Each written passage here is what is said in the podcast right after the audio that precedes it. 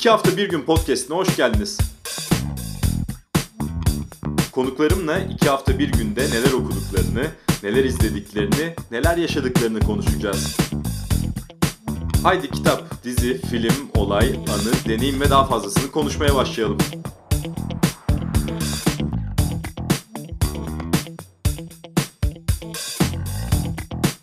İki hafta bir günün yeni bölümünde e, konuğum sanat yazarı, gazeteci Hatice Utkan. Hatice merhaba. Merhaba Burak, nasılsın? İyiyim, seni sormalı. Nasılsın? Yani bu öyle bir zaman ki gerçek anlamda soruyoruz birbirimize nasıl olduğunu. Öyle başlayalım. Evet, işte. doğru.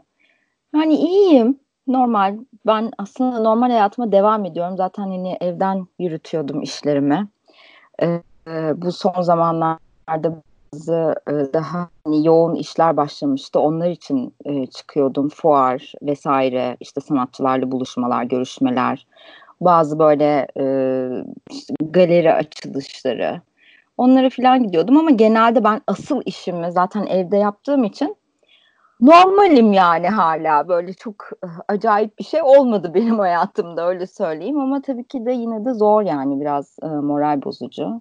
Bilmiyorum bu şekilde devam ediyor. Şimdi normalde bu podcast'in formatında ben hep konuklarla son iki hafta bir günde okudukları e, kitapları, izledikleri filmleri, dizileri konuşuyordum ama karantinadan Hı-hı. dolayı şimdi biraz daha farklı bir şey başlamak istiyorum. İlki de sanat olsun istedim. Sanata Hı-hı. dair kitaplar, sanata dair filmler, sanata dair diziler ki bu aralar e, tavsiyeye de çok ihtiyacımız var ve her şeyden önemlisi de zamanımız var tavsiyeleri uygulayacak. O yüzden e, sanata dair e, hangisiyle başlayalım? Kitaplarla mı başlayalım? Filmlerle mi başlayalım? Ne istersin? Yani kitaplarla başlarsak bence daha e, şey olur. Yani daha en azından işin böyle bir temelinden başlamış oluruz tamam, bence. Tamam. Ne okuyalım? Ee, yani şimdi sanatla ilgili dediğimiz zaman çok bu biliyorsun ki şey bir şey yani çok derin ve böyle aslında geniş bir konu. Şimdi ben normalde sanat ve e, bu yaratıcılıkla e, birlikte ilerleyen kitapların herkese daha iyi e, geldiğine inanıyorum. Şimdi bu dönemde de bence buna ihtiyaç var. Çünkü bu dönemde hani çok böyle ihtiyacımız olan bir şey de hani böyle bizi mutlu edecek bilgiler, bizim hayatımızda bizi e, ne derler ona, bize mutluluk verecek bilgiler e, biraz yani buna bazısı pragmatik bilgiler de diyebilir. Hani hayatımızı e, bir şekilde iyileştirecek bilgiler de diyebilir. Pragmatik bilgiler de diyebilir. Ya da başka türlü de adlandırabilirsiniz. Ama mesela sanat, e, sanatla birlikte gelen o yaratıcılık kitapları ee, yani mesela çok bunun tabii çok basit hallerinden bahsetmeyeceğim ama birazdan bir örnek vereceğim. Mesela o iyi bir örnek. Ee, bize kesinlikle e, iyi gelecek kitaplar. Böyle düşünüyorum açıkçası. Şimdi bir tane mesela var. Ben bunu ne zaman okumuştum? Ee, Türkçe'ye de yani çok böyle eskiden çevrilmiş bir kitap değil. Geçen yıl mı, e, ondan önceki yıl mı öyle bir şeydi e, sanırım. Ya 2018'e 2019'du. Ee, hangi yayınlarındandı? Yapı Kredi yayınlarından çıkan bir kitap. Ee, Will Gomperets'in Sanatçı gibi düşün. Zaten e, şeyi de çok e, güzeldir. Bunun boyutu da çok güzeldir. Basımı da çok güzeldir. Böyle insanı mesela bu direkt sanatla ilgili mutlu eden bir kitaptır. Çünkü neden? İçinde aslında hepimizin bildiği, hepimizin aşina olduğu sanatçıların e, nasıl düşündüğünü aslında e, bize anlatıyor. Ama bunların hepsini genelliyor. Yani şunu demiyor aslında işte Hatice Utkan e, bunu bunu böyle yapmıştı çünkü böyle düşünüyordu demiyor. Mesela bir sanatçı meraklıdır diyor onunla ilgili örnekler veriyor. İşte bir sanatçı e, bir dört duvarın arasın, e, arasından şu şekilde çıkıp bunları düşünebilir diyor. Ve böyle farklı bir e, yaratıcılık alanını aslında bize alıyor. Bu mesela e, benim hoşuma gitmişti. Hem bir sanat kitabı e, sanatçıların hayatlarıyla ilgili bazı şeyleri öğrenebiliyoruz. E, ama aynı zamanda hani kendimize de e, dönüp bakabiliyoruz ve kendimizle ilgili de aslında bir bilgiye sahip olabiliyoruz. Biz nasıl düşünüyoruz, işte biz nasıl yapıyoruz ya da işte biz nasıl e, harekete geçiyoruz gibi. Şimdi bir de tabii burada şöyle bir şey de var. Bu e, sanatçıların özellikle bu modern e, sanat tarihine falan baktığımızda daha doğrusu sanatçıların yaşantısına baktığımızda onların böyle biraz hani buhranlı, zor, bunalımlı hayatları da olduğunu görüyoruz. O yüzden hani birazcık da böyle e, bu kişilerin pozitif yönlerine şu aralar odaklansak bence bizi daha çok mutlu eder. Bu kitabı kesinlikle öneririm. Herkese öneririm. Sanatçı gibi düşün. Yani sanatla ilgilenmiyor olsanız bile yani bu kitabı okumak keyif verir herkese. E, Yapı Kredi yayınlarının ve böyle basımı da çok hoş. E, çevirisi de çok iyi bu arada. Süreyya Evren çevirmiştir. Süreyya Evren zaten hani bu sanat kitapları konusunda oldukça e, yetkin bir isim. E, iyi çevirileri var. E, hem de bir sanatçı. E, o yüzden hani e, bu kitabı gözüm kapalı herkese öneririm. İlk açılışı böyle yapayım dedim. Ama bunun dışında şimdi şöyle bir şey de var. Bunun dışında daha böyle e, ne derler e, sanatın böyle derinlerine girip mesela işte ben modern sanatın tarihini öğrenmek istiyorum ya da ben hani genel olarak bir sanat tarihine hakim olmak istiyorum diyen insanlar da var ve ben bu aralar çok ilginç Instagram'dan mesela çok fazla görüyorum böyle bayağı oturup sanat kitabı okuyup e, mesela 1990 işte modern sanat falan falan gibi böyle hani bunların İngilizcelerini okuyup böyle not alan insanlar falan görüyorum. İlginç bir şey yani. E, bu bunlar için de mesela e, ayrı kitaplar var. Şimdi hepsi çünkü birbirinden farklı açıkçası. Bunlar için de böyle farklı kitaplar var. Mesela bunların arasında en popüleri şeydir bunu birçok kişi bilir zaten. Sanatın Öyküsü. Remzi Kitap Evi'nden çıkmış bir kitaptır. Ernst e, Gombrich'in.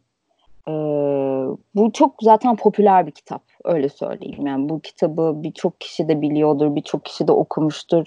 Herkesin birbirine tavsiye ettiği bir kitaptır.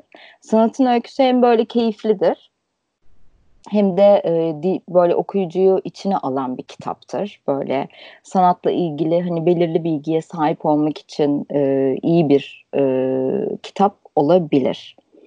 E, bunun dışında mesela şey güzel bir kitaptır. Onu herkese öneririm. Zaten bunu normalde de hani bence hepimiz okuyalım. Bilelim en azından. John Berger'in e, görme biçimleri. Çok güzel. E, çünkü evet yani görme biçimleri zaten hani çok o da çok önemli ve popüler ve hani birçok e, kişinin e, ulaşıp ve okuduğu bir kitap. Ama ben mesela görme biçimlerini çok eskiden okumuştum. O okuduğumda pek bir şey anlamadığımı fark ettim açıkçası ve ikinci kez tekrardan okudum.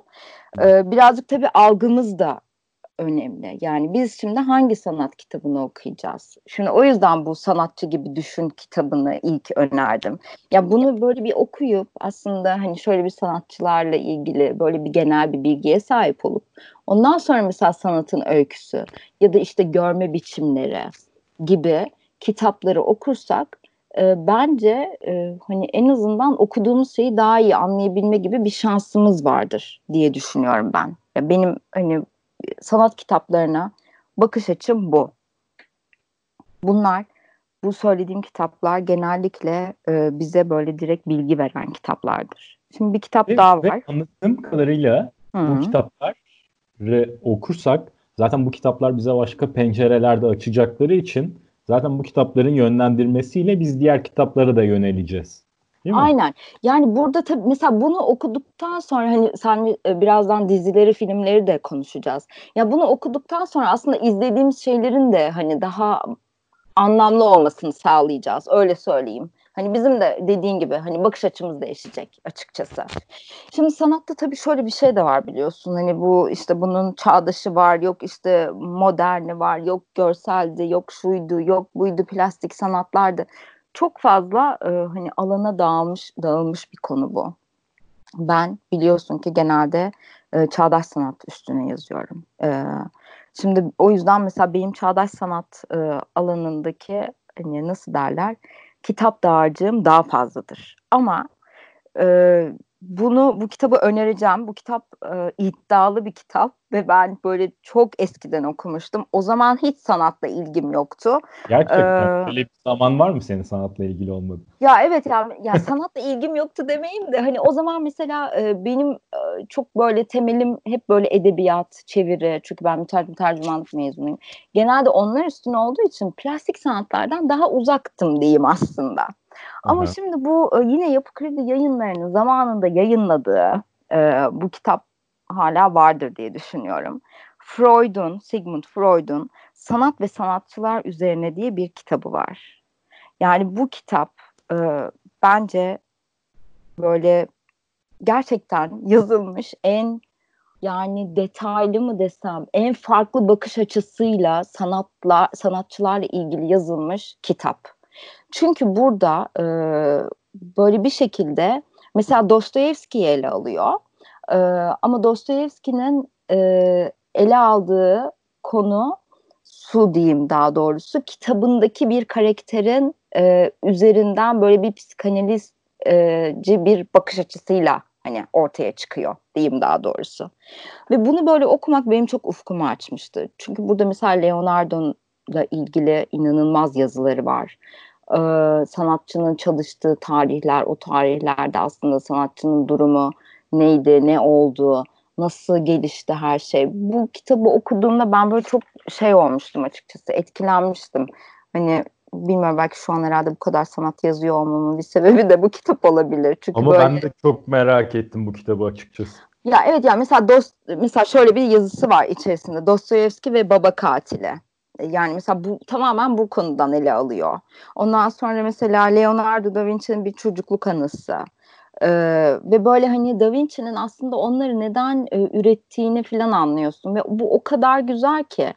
Ben bu kitaba geri dönüşüm benim aslında şöyle oldu. O o da çok ilginçtir ben bir sergi görmüştüm. Bilbao'layla e, Michelangelo'nun sergisi. Hatta podcast'te yapmıştım şeye Medyascope hatırlarsan. Tabii, tabii, o zaman e, o yani o serginin kitabında böyle Michelangelo ile ilgili acayip şeyler okudum öğrendim ve böyle çok ne, ne derler ona tam olarak şöyle söyleyeyim ruhuma dokundu. Ya çok böyle aslında üzücü, çok mutsuz bir e, hikayesi olmuş. İşte annesini çok küçük yaşta kaybetmiş ve böyle çok etkilendim. Sonra aklıma bu Freud'un bu kitabı geldi. Sanat ve sanatçılar üzerine olan. Çünkü orada da Michelangelo ile ilgili bir şey vardı. Ve aslında Michelangelo'nun neden bu kadar hani dine yatkın olduğunu, dinle ne kadar neden bu kadar hani birebir çalışmak istediğini, e, neden resimlerinde hep böyle dini öğeler şey olduğunu tekrardan dönüp bu kitabı okudum. Çünkü burada Michelangelo'nun Musa'sı diye bir met, metni var böyle Freud'un. Hani neden e, onun böyle e, dini öğelere çok e, bağlı olduğunu aslında buradan böyle anlıyorsun ve öğreniyorsun. Ve böyle çok hoşuma gitti. Onu okuyunca o Leonardo'yu da tekrardan okuyayım dedim. E, Mesela bu da ilginçtir çünkü ben normalde hep bu çağdaş sanatla ilgili yazdığım için şimdi bu klasik ustalar açıkçası bazen e, nasıl derler sıkıcı mı desem ya da işte çok klasik mi desem yani bu bir hani çağdaş sanat yani bir ça evet bir çağdaş sanat eseri gibi gelmiyor anlatabiliyor muyum? Çünkü çağdaş sanat eseri bizim günümüzle ilgili. Onlar böyle çok artık eskimiş, arkaik geliyor. Ama mesela bunu okuyunca herhalde bu da benim e, o an kafamın olduğu durum muydu diyeyim artık ne diyeyim bilmiyorum. Her şeyin bir zamanı var. Ee, bir anda böyle bir şey olmuştum açıkçası. Böyle hoşuma gitmişti. Ee, bu kitabı da hani tekrar da okumuş oldum bir kısmını en azından. Çünkü aşırı kalın bir kitap hepsini okuyabilmeme tekrardan imkan yok gibi geliyor. Ondan sonra hani birazcık bu klasik sanatçıları, klasik sanatı daha doğrusu merak eden kişilerin de e, bence bu kitabı okuyabilmeleri gerekir diye düşünüyorum. Merak eden diyorum sadece. Çünkü hani bu bir ders kitabı değil. Öyle söyleyeyim. Yani benim burada hani anlattığım kitapların hiçbir tanesi ders kitabı değil. Evet derslerde okutuluyor olabilir ama bunlar hani ders kitabı olarak okutulacak kitaplar e, değiller aslında. Böyle yani şimdi, çok güzel tavsiyelerimiz oldu. Şimdi ama evden geçirdiğimiz zaman da birçok şeyle izlemek istiyoruz ve e, birçok kişi Netflix'te önlerine çıkanları tercih etse de esasında Netflix dışında da dolu bir dünya film, dolu bir dünya dizi olduğunu unutmamak kaydıyla sanata dair filmler deyince neler geliyor senin aklına? Ya aslında Netflix'te de bir sürü şey var biliyor musun? Onları da söyle. Mesela şimdi e, ben çok merak ettiğim bir sanatçıydı benim. E, Çinli bir sanatçı. E, bir dakika. Tam ismi of, o kadar o kadar zor bir ismi var ki Sai Kuong Wan falan gibi bir ismi var böyle. Tam ismini söyleyeceğim. Şimdi şöyle bir şey oldu. Ben Netflix'te acaba neler izleyebilirim, neler izleyebilirim diye ben de araştırıyordum. Ondan sonra e, bu adamın e, bir böyle documentary gibi bir filmi böyle kısa bir film herhalde bu. Böyle bir şey olduğunu farkına vardım. Skyladder adı. e, Sai Guo Qiang. Ve bu çok ünlü bir Çinli sanatçı bu arada. Yani gerçekten çok ünlü bir Çinli sanatçı. Yani şöyle söyleyeyim. isminin yazılışını da söyleyeyim. C-A-I G-U-O Guo Qiang diye yazılıyor. Ve yani dünyaca ünlü bir sanatçı. Çok büyük enstelasyonlar yapıyor. Çok büyük böyle ve açık alanda yerleştirmeler yapıyor. Ve böyle onun sanatı şöyle söyleyeyim. Hani artık böyle hani aşmış bilmem kaçıncı yüzyıl sanatı olarak adlandırılıyor birçok kişi tarafından ve yaptığı işlerin de açıkçası yaptığı eserlerin de böyle özel bir e, ne derler özel bir e, yeri olduğu söyleniyor. Çünkü hani geldiği yer e, böyle Çin'deki o zor zamanlardan geçmesi, ondan sonra böyle bir e, inanılmaz bir e, hayal gücüne sahip olması e, insanları gerçekten çok etkiliyor ve onunla ilgili böyle bir şey yapıyorlar. Böyle bir documentary gibi bir şey. Ben sadece bunun şeyini izledim. Çok etkilendim açıkçası. Yani böyle hayal gücü zaten yüksek olan insanlar beni etkiler. Şanstan da ben bir eserini daha önceden yurt dışında bir yerde görmüştüm. Aslında ismini oradan hatırlıyorum. Sayı ismini oradan hatırlıyorum ve böyle bu karşıma çıktığında bu dokumentary karşıma çıktığında çok şaşırdım. Skyladder ismi. E, Skyladder koymalarının sebebi de sanırım şey e, gökyüzüne uzanan merdivenler yani. Hani çünkü hep böyle gökyüzüyle ilgili e, eserleri. Mesela işte çok büyük ışık görselleriyle yaptığı böyle çok büyük eserler var inanılmaz e, etkilendim. Kısacık izle, izlemiş olmama rağmen bunu şimdi dönüp bitireceğim. Bununla birlikte yalnız şunu belirtmem gerekiyor. Ee, bir, bir kitap var. Bu bu kitabı e, bu kitaptan bahsetmek iyi olur e, diye düşünüyorum. Çünkü içinde Türkiye'de var bu kitabın ve Türk sanatçılar da var. Küresel Sanat Pusulası. Bu da Yapı Kredi yayınlarından çıkan bir kitap. 21. yüzyıl sanatında yeni yönelimler böyle yani küresel sanat pusulası dendiğinde hani insanlar şey yapmasın hani korkmasın. Hı-hı. Çok keyifli bir kitap. Alistair Hicks'in yazdığı. son bölümüne de Türkiye'ye ekleyip yeni bir baskı yaptılar. çok keyifli ve böyle sanatçıları anlatan, sanatçılarla ilgili çok iyi bilgiler veren bir kitap. Mesela ben gerçekten bu işle ilgilenen birisine şunu tavsiye ederim. Bu Küresel Sanat Pusulası adlı kitaptaki e, Çin kısmını okuyup ondan sonra Sai Guo'nun e, filmini izle, izlerlerse bence daha anlamlı olacaktır. E, ya en azından hani yaptığımız şey de bir şey değilsin e, diye düşünüyorum. Hani burada en gerçekten inanılmaz bir çünkü üretim, yaratıcılık süreci ve bununla ilgili hepimizin öğrenebileceği bir şey var. O yüzden o kitabı da arada böyle bir e, araya girdirmek istedim. Çok iyi oldu. Netflix olmadan da evet dediğin gibi. Ama Netflix'e karşı değilim yani yanlış olmaz. Değilim ben hayır ben, ben de hiç değilim ama Netflix olmadan da film izleyebiliriz. Ben mesela şeyi izlemiştim bundan birkaç ay önce hala da vardır diye düşünüyorum. Baskia'nın e, onunki de böyle şey gibiydi e, bir dokumentary gibiydi. Böyle bir belgesel tarzında çekilmiş ama çok sanatsal bir film. E, zaten bir e, sanatçının yaptığı bir film o. Julian Schnabel diye. Julian Schnabel da e, ünlü bir sanatçı bu arada. New Yorklu bir sanatçı e, ve bence hani çok da önemli bir sanatçı ve e, Jean-Michel Basquiat'ın filmini yapmaya karar veriyor. Şimdi Basquiat çok e, tabii hani önemli de bir karakter bence sanat dünyasında. Ben böyle bazen onun halini şeye benzetiyorum. Maradona'ya benzetiyorum. yani e, hem böyle çok üzücü ve hani onun gibi e, karakterler, onun gibi yetenekler e, bence çok fazla gelmiyor dünyaya. E, ben izlediğimde çok etkilendim. Yani Basquiat'ı mutlaka, yani herkese tavsiye ediyorum. Julian Schnabel'ın e, Basquiat'sını tabii ki de. Ben çok etkilendim açıkçası. Böyle çok e, hoşuma gitti.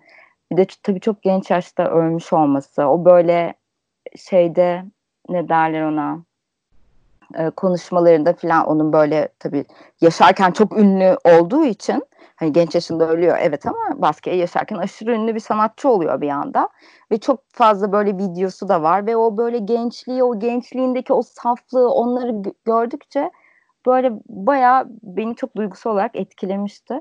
Hatta böyle geçen de de Maradona'nın yeni böyle yine belgesel tarzı bir çok e, filmi. Evet çok çok güzel. O ya orada böyle hani onu da hissettim biraz yani böyle bu kadar büyük yetenekler e, bir şeyle geliyor. Nasıl derler? Ya bunun bir bedeli var. Yani bu yeteneğin, bu karakterin hani böyle olmanın bir bedeli var. Herkes de böyle olmuyor. Böyle doğmuyor. Çünkü bence böyle doğulan bir şey. Açıkçası sana şöyle söyleyeyim. E, Baskiya mesela evinde kağıt bulamadığında eski kapıları boyuyordu. Boyuyormuş. Ve o kapılar bile zamanında böyle sökülüp satılmış. Hani çok aşırı etkilendim yani o şeyden. E, tabii herkes böyle çok e, onunla ilgili güzel şeyler de konuşuyor. O kadar tabii genç yaşta maalesef e, dünyadan gidince böyle hakkında hep güzel şeyler de söyleniyor. E, bu filmi herkese evet kesinlikle tavsiye ediyorum. Birazcık daha böyle tarihsel filmler var. Mesela Goya ile ilgili bir film var. Belki bilmiyorum bunu birçok kişi izlemiştir. Ben çok eskiden izlemiştim. Goya'nın Hayaletleri diye. Hatırlıyorum. Yani orada mesela o İspanya'daki savaş ay, çok e, maalesef şey acıklı bir film. Benim biraz sinirimi bozmuştu açıkçası ama ama orada mesela Goya'nın nasıl Goya olduğunu da görüyoruz ve çok ilginç. Ee, Goya'yı aslında biz daha evet e, klasik bir sanatçı olarak biliriz değil mi? Çünkü eskidir, şeydir ama yani büyük bir tabii büyük bir avantgard yani kendi dönemine göre büyük bir yenilikçi bir adam kesinlikle. Hiç kimsenin yapmadığı şeyleri yapıyor. O gravürler, o şekilde o baskılar hani üretmek ve yaratmak için neler yaptığını görüyorsunuz. O fakirlikte, o yoksulluk içerisinde. O filmden de çok etkilenmiştim. Yani adamın hayatından çok etkilendim. Bir de e, şey güzel bir filmdir ama birazcık fazla duygusal ve onun iç dünyasını anlatan anlatıyor. Jackson Pollock. Bu filmi öneririm. Eğer ki hani gerçekten modern sanatla e, ilgiliyseniz birazcık ve ilgileniyorsanız. Çünkü o e, Jackson Pollock Pollock zaten e, şeyin ismi. E, filmin ismi. Hı. Çünkü Jackson Pollock e, önemli bir kişi. Soyut dışa vurumcu. E, abstract expressionism denilen soyut dışa vurumcu ve hani bu zamanının e, ilk soyut dışa vurumcusu yani o e, şeydeki o alandaki en iyi sanatçılardan bir tanesi diyeyim daha doğrusu. Bu çok önemli. Ben bu Yeditepe'de ders verirken de mesela e, onun dönemini özellikle böyle hani anlatmıştım. Çünkü e, onun döneminde başka sanatçılar da onun kadar ünlü oluyor. O filmde de yine o dönemi görüyorsunuz. Acayip bir şey. Yani New York'ta o dönemde neler olmuş yani bilmiyorum New York'un ondan sonra zaten sanat dünyasında bu kadar büyük yer edinmesinin sebebini ben açıkçası hep o döneme bağ- bağlıyorum. Çünkü inanılmaz bir yaratıcılık, inanılmaz bir üretim var. Ee, yeni şeyler keşfetmek için insanlar yırtınıyor. Mesela Jackson Pollock da öyle bir adam. Hiçbir şey satılmıyor. Yani o kadar zor durumda ki sonra bir anda böyle patlıyor. Ee, orada tabii ki de şeyi de görüyorsunuz bu sanat eleştirmenlerinin gücünü. O, o zamanlar böyle 70'ler 60'ların sonu e, sanat eleştirmenlerinin gücünü de aslında böyle görebildiğimiz bir dönem o. o. Jackson Pollock onun mesela arkadaşı var William de Kooning. Bunların hepsi böyle çok ünlü adamlar oluyor sonradan. O yüzden o film benim e, böyle hoşuma gitmişti yani. Beni böyle düşündürmüştü. Zaten böyle film filmin bir şeyinde şey de var. Bir ne derler ona? Hmm, ödüllü bir film. Ed Harris mi ya da bilmiyorum kim. Ed Harris evet. Şimdi Evet. ben bakıyordum. Aynen öd- ödül de al- almış diye biliyorum. Ee, birazcık bunalımlı bir karakter ama bence hani o dönemi anlamak için ve modern sanatla ilgilenen bir kişinin kesinlikle izlemesi gereken bir film.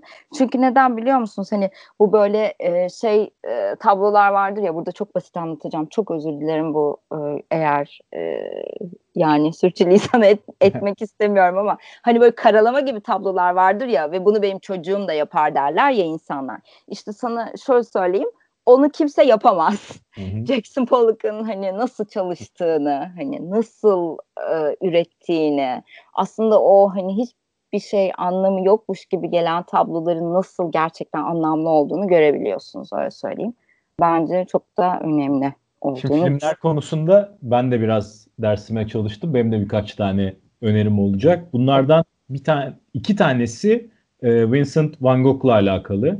Bir tanesi 2017'den, hayli yakın dönemden Loving Vincent. Hı hı.